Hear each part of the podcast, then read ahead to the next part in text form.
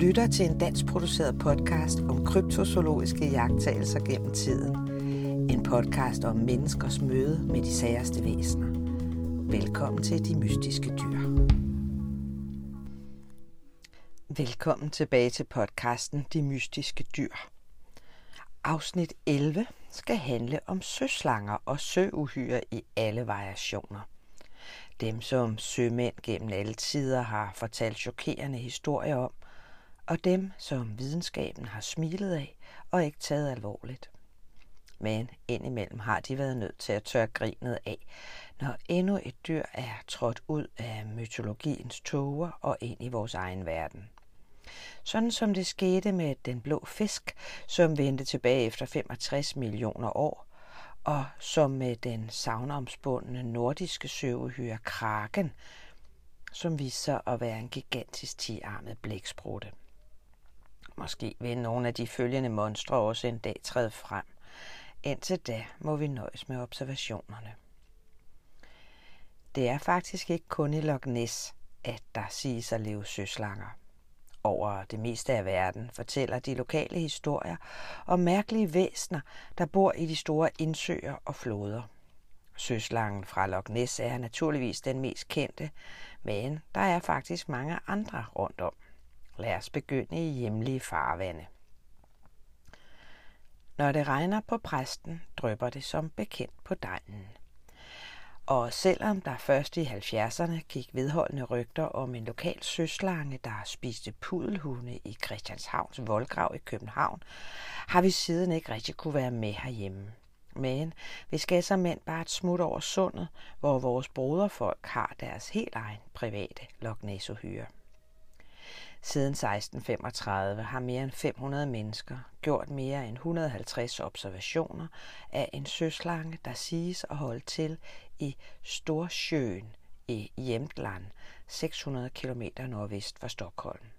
De lokale kender den som Storsi.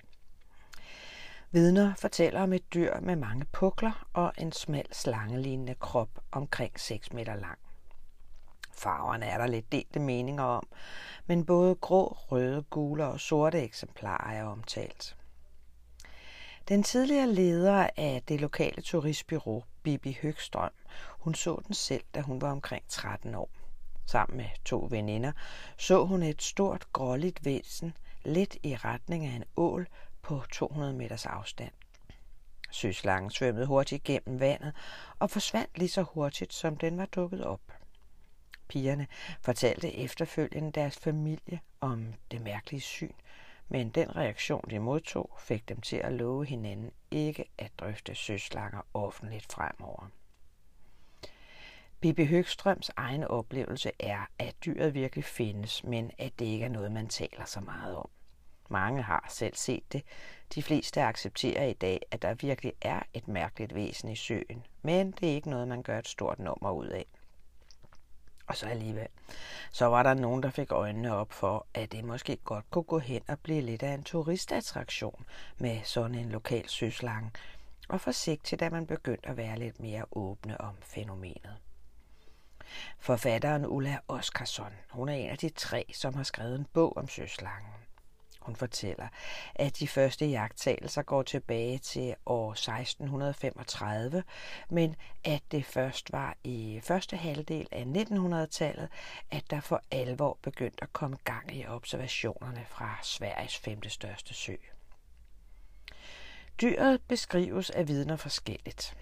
Det ene hold mener, at der er tale om et gråbrunt ålelignende væsen på 3 meter – og andre, at dyret er et slangelignende væsen på helt op til 14 meter med et lille hundelignende hoved. De fleste observationer omtaler ligeledes en puklet ryg. I 1894 blev der officielt stiftet en gruppe, der skulle prøve at fange, hvad der end måtte skjule sig i søen med fælder indeholdende døde grise og sågar levende kalve, påbegyndte man eftersøgningen af den nu så småt berømte søslange. Selv Sveriges daværende konge, Oskar den anden, som var kendt for sin levende interesse i alt nyt fra videnskaben, donerede store pengesummer til foretagendet. Desværre fandt man ikke rigtig noget, og langsomt dykkede interessen igen. Men de lokale beboere blev ved med at se uhyret, og blandt dem var der ingen tvivl om, at der var noget dernede i søen. I 1996, i juli måned, så fik en gruppe pensionister på sejlads en særlig souvenir med hjem. Det lykkedes en af dem, Gunbrit Wittmark, at optage en 30 sekunders sekvens af et stort dyr, der bevæger sig i overfladen. På filmen ses nogle mærkelige bølger, og det er svært at se præcis, hvad det er, der foregår. Og i alt så så passagererne dyret, eller bølgerne, i omkring tre minutter. Fire mennesker, der stod på en veranda med udsigt over søen, så den 22. juli samme år en række besynderlige bølger på søen, der så ud til at stamme fra en båd, hvis det altså ikke lige var sådan, at der slet ikke var nogen båd i området. En af dem fik fat i en kikkert og kunne se noget, der lignede et dyr dykke op og ned af vandet. Den svømmede langs Orodobroen for så at skifte retning 90 grader og dykke ned under overfladen. En af de tilstedeværende forsøgte at filme fænomenet, men desværre var dyret for langt væk til, at det rigtig kunne give nogle ordentlige billeder. Hvad der end måtte leve dernede i søens mørke vand, kan den i hvert fald glæde sig over, at de lokale myndigheder om sider har besluttet sig for at frede bestanden. I 1986 blev det nemlig officielt vedtaget, at det nu var strengt forbudt at forsøge at fange, dræbe eller ødelægge, hvad end der måtte være dernede. Forbuddet omfatter ikke bare dyrene selv, men også deres mulige æg, eventuelle redepladser og søens miljø i øvrigt. I juni 2008 så blev der opsat fire webkameraer. Et varmesøgende kamera blev placeret på Holmen Hys ved Hella i Storsjøen i et forsøg på at filme uhyret. Og så i august samme år, 2008, så blev uhyret fanget på film. Videoklippet blev vist i medierne og lagt på YouTube, hvor det stadig kan ses. Filmen forestiller en sær slangelignende formation i absolut grumset vand. Det er svært at se detaljer, men det ligner godt nok meget en slange, der langsomt svømmer omkring. Der er mange teorier om, hvad i alverden der gemmer sig dernede, og lige så mange teorier om, hvordan en søslange overhovedet skulle kunne være blevet fanget i søen. Men som med Loch Ness og de fleste andre indsøer, der siges at være hjemsted for søslanger, mener man, at de må være kommet dertil helt tilbage fra den sidste istid for 15.000 år siden, hvor søerne blev afskåret fra de omkringliggende floder og have. De fleste observationer af den svenske søslange sker forresten om sommeren, lige i turistsæsonen. I Seljordsvatnet, søen i Telemark i Norge, har de også deres egen søslange, måske bedre kendt som Selma. Selma bliver også beskrevet som et langt slangelignende dyr. Den er efter sigende mellem 3 og 9 meter lang og har i øvrigt været en del af den lokale folklore siden 1750, hvor den uventet dukkede op og torpederede en mindre båd. Dyret er siden set adskillige gange gennem 1800-tallet med højdepunktet i 1880, hvor en resolut kvinde, der mødte en vred søslange, huggede Selma over i to dele.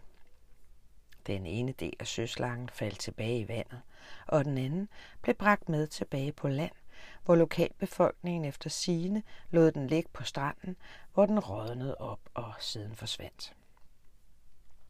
Men siden 1750, hvor den første observation blev registreret, har der været mere end 100 rapporterede jagttagelser helt op til i dag. Seljordsvatnet eller Seljordsvandet er en ret stor sø i Seljord Kommune i Vestfold og Telemark fylke i Norge. Søen er ca. 15 km lang og ca. 1,8 km bred med et areal på 16,52 kvadratkilometer. Den har en omkreds på ca. 49 km og største dybde er 153 meter.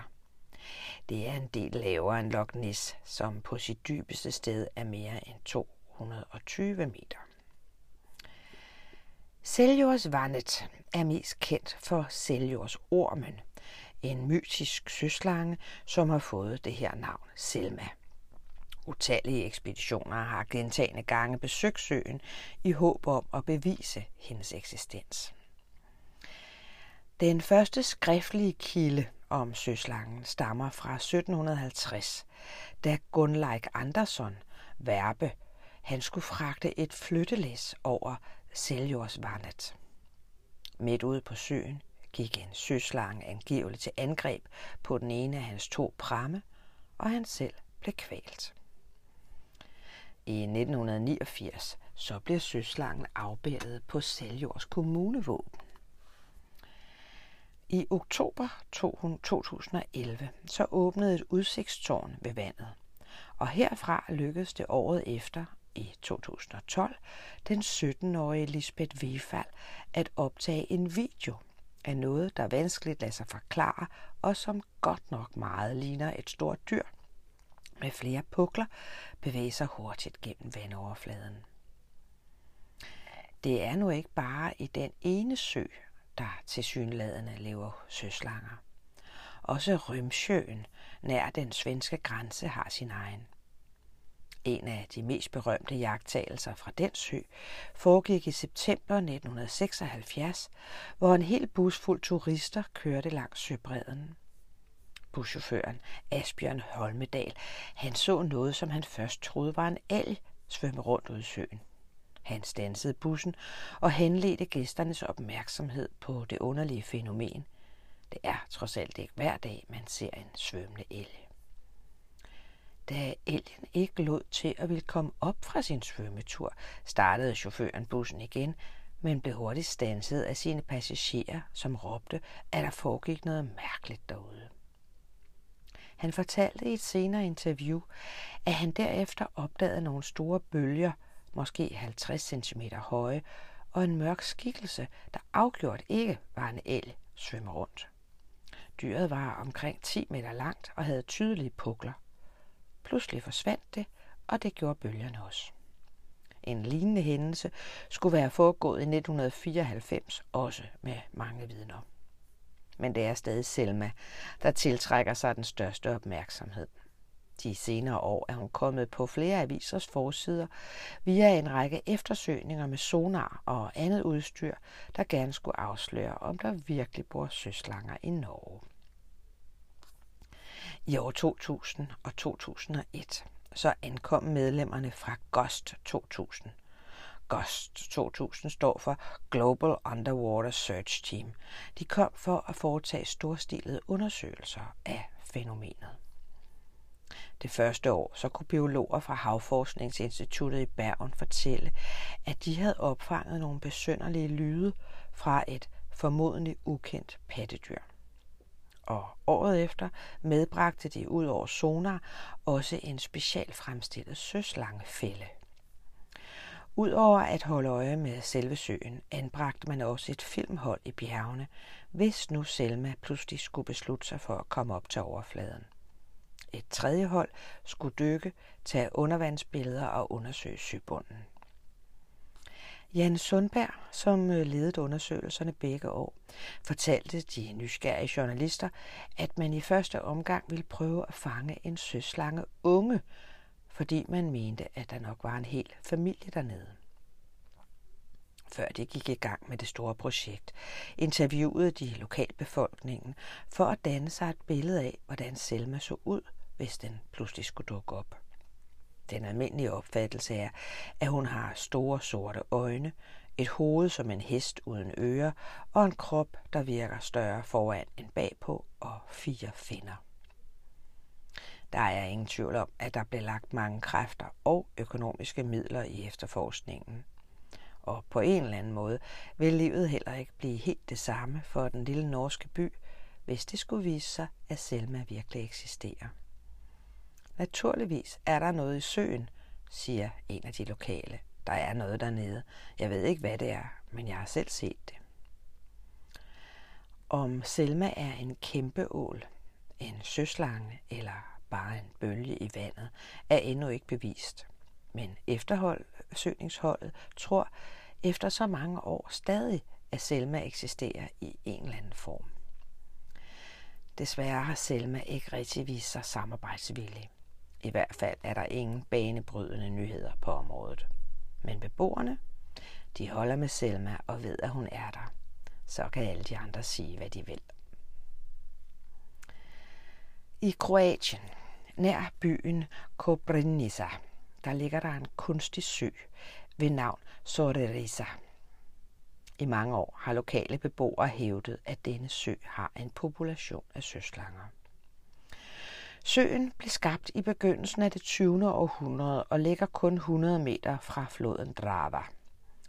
Huleforskere har opdaget, at der er opstået nogle undersøiske kanaler mellem søen og floden.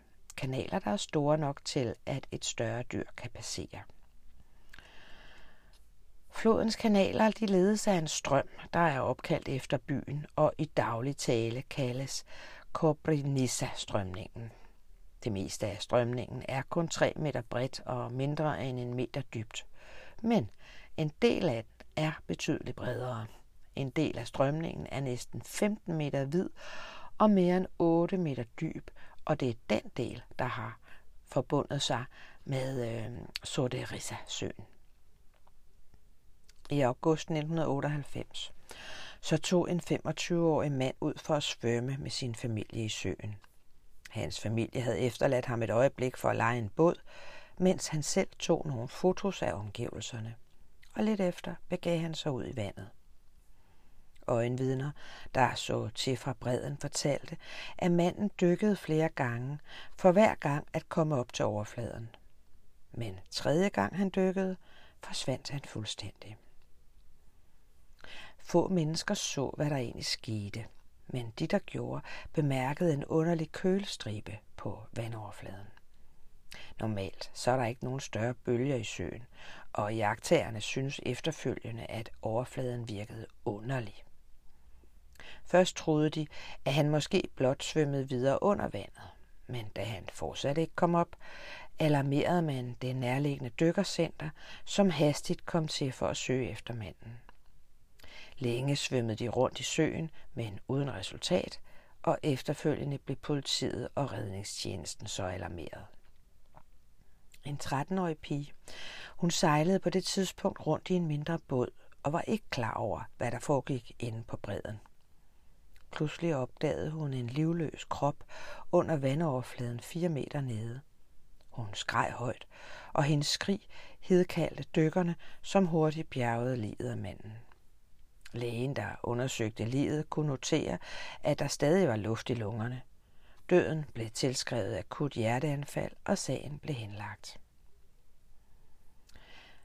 Men så fik historien en ny drejning, da lægen offentliggjorde en teori om, at manden muligvis var død af en stressrelateret faktor kaldet vagal inhibition.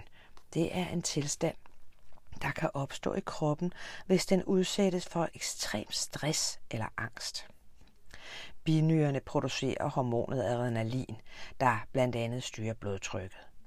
I en krisesituation vil adrenalinen strømme ud i blodet og få personen til enten at flygte eller blive at kæmpe. Hvis adrenalinen efter et chok strømmer voldsomt ud, så kan blodtrykket sænkes katastrofalt og personen besvime eller i meget sjældne tilfælde dø. Sagt på dansk, lægen hævdede, at manden muligvis var død af skræk. I det tidlige efterår 1998, samme år som den dramatiske drukneulykke, så to fiskere et usædvanligt stort og uhyggeligt dyr svømme i floden nær kanalerne. Som en af dem fortalte den lokale avis, det var en meget varm dag med varme dis. For eksempel virkede jernbanen, som om den var indhyllet i en slags tåge. Pludselig dukkede den her skabning op ud af det blå. Den havde en lang, grå hals med et lille hoved for enden og en stor krop med fire luffer. Dyret dukkede lodret op af vandet og svømmede mod bredden kun 30 meter væk. Den svømmede rundt op i overfladen et par minutter, før den forsvandt ud af syne. Først tænkte vi, at det måtte være en hallucination, men på den anden side var vi ikke sikre, og vi besluttede os for at undersøge sagen nærmere. Og dernede, lige under vandoverfladen, svømmede den så. En stor mørk skygge, der hurtigt forsvandt ind mod bredden og ind under den. Vi kiggede omhyggeligt efter, men vandet virkede ret uklart, så vi kunne ikke se, hvilket hul eller grotte den var forsvundet ind i. Dykkere, der nærmere har undersøgt fænomenet, har bekræftet, at der faktisk findes en 15 km lang tunnel. Dykkerne svømmede ind i tunnelen og kom ud igen i Søderita-søen. Normalt så kan dykkere ikke komme så langt på grund af den begrænsede iltbeholdning, de medbringer. Men der er flere steder og flere huler i kanalerne, som er ganske tørre, så de kunne spare på ilten. De to fiskers observation af et stort dyr i 1998 er den eneste, man hidtil har betragtet som autentisk. Et par falske observationer blev senere indgivet, men er hurtigt blevet afsløret. Hvad var det for et dyr, fiskerne så? Ja, det er der jo ikke nogen, der rigtig ved. Men beskrivelsen minder meget om de observationer, man gennem tiden har givet af andre søslanger. Løgfiskerne? Måske. Men hvorfor skulle de egentlig gøre det? Og hvad med ham, der druknede? Hvad så han måske, der gjorde ham så bange, at han måske helt bogstaveligt døde af skræk? I 1996 og i 1997 så var det ifølge telegrambyrået Reuters Ruslands tur til at fremvise deres egen søslange. I en sø ved navn Brosno der ligger ca. 400 km nordvest for Moskva, skulle der efter sigende leve et 5 meter langt dyr, som måske er en fætter til Loch Søen er 10 km lang og 40 meter dyb. De første jagttagelser går tilbage til 1850'erne, hvor flere vidner beskriver et langt fiskeagtigt dyr, der blev set ved søbredden. Den lokale paleontolog Nikolaj Dikov mener, at der muligvis er tale om et dyr med en reptilagtig krop og tænder som et pattedyr. Beviserne på søslangen er baseret på et enkelt fotografi og nogle få øjenvidenberetninger. Turister fra den nærliggende campingplads tog for et par år siden et billede af uhyret, efter at deres syvårige søn havde råbt, at han havde set en drage. Billedet forestiller en panoramaudsigt over Brosnersøen med et flydende objekt i forgrunden. Som det så ofte har været tilfældet med billederne af andre søslanger, er dette heller ikke særlig klart, og det er ret svært at se, hvad billedet overhovedet forestiller. Hvad enten det nu er en lang gren eller måske et rigtigt dyr. Den var enorm, sagde Tanja, en ældre kvinde fra området, som tror, at uhyret gemmer sig i sivene ved søbredden. Jeg har set dens hoved. Den lignede en fisk, men den var meget stor. En avis fra den nærmeste store by, Tvær, bragte billedet, og historien blev derefter taget op af andre medier. Det er muligt, skrev avisen, der bragte billedet, at det uhyre, du ser, er i familie med det berømte Loch Ness-uhyre.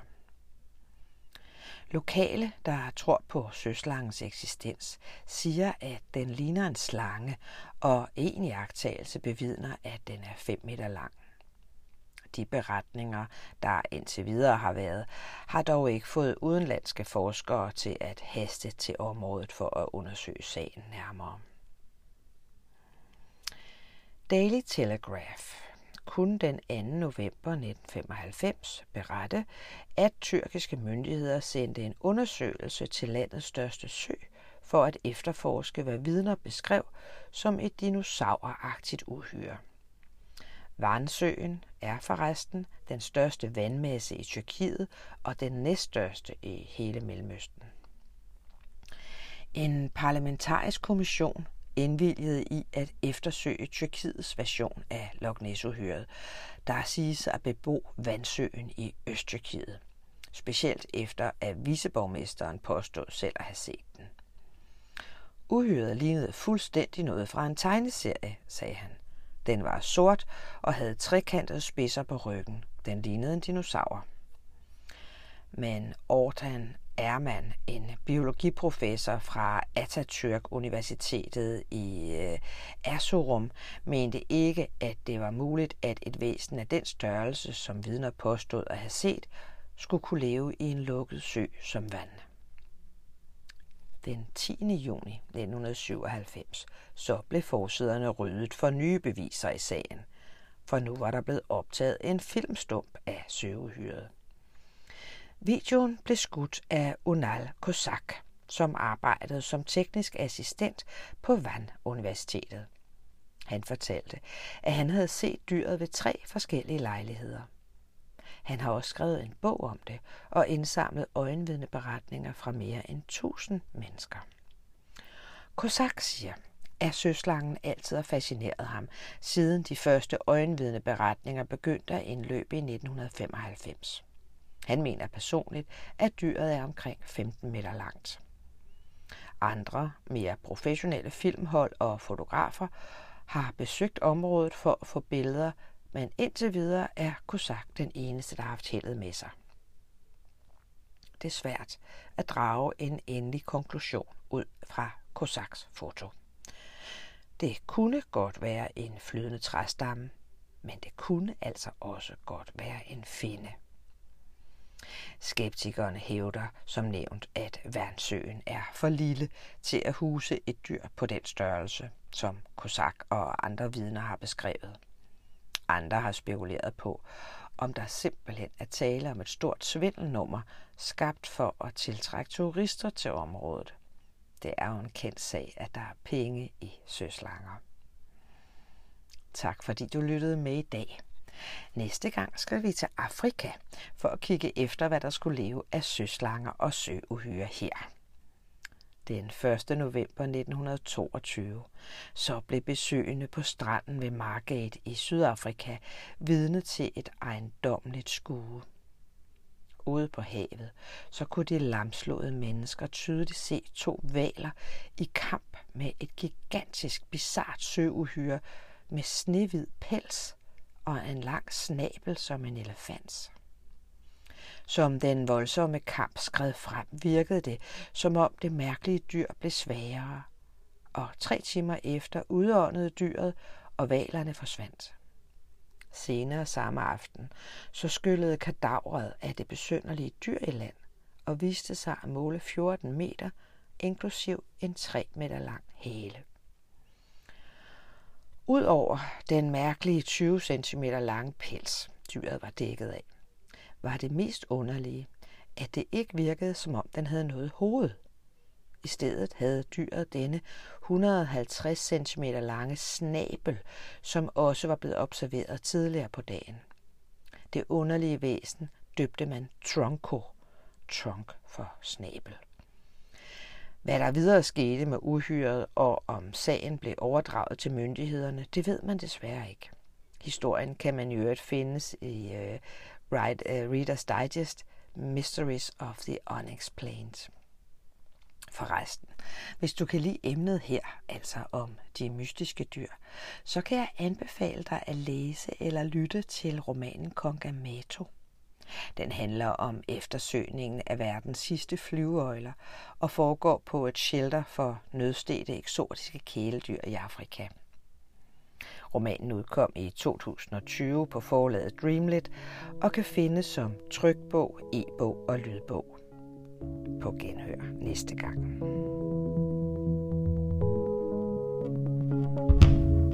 Du har lyttet til podcasten De Mystiske Dyr. En dansk produceret podcast om kryptozoologiske mysterier gennem tiden. Skabt og fortalt af Michael Rosenkilde. Musik Karl Frøkær Jensen. Jeg håber, at du har lyst til at lytte med igen næste gang.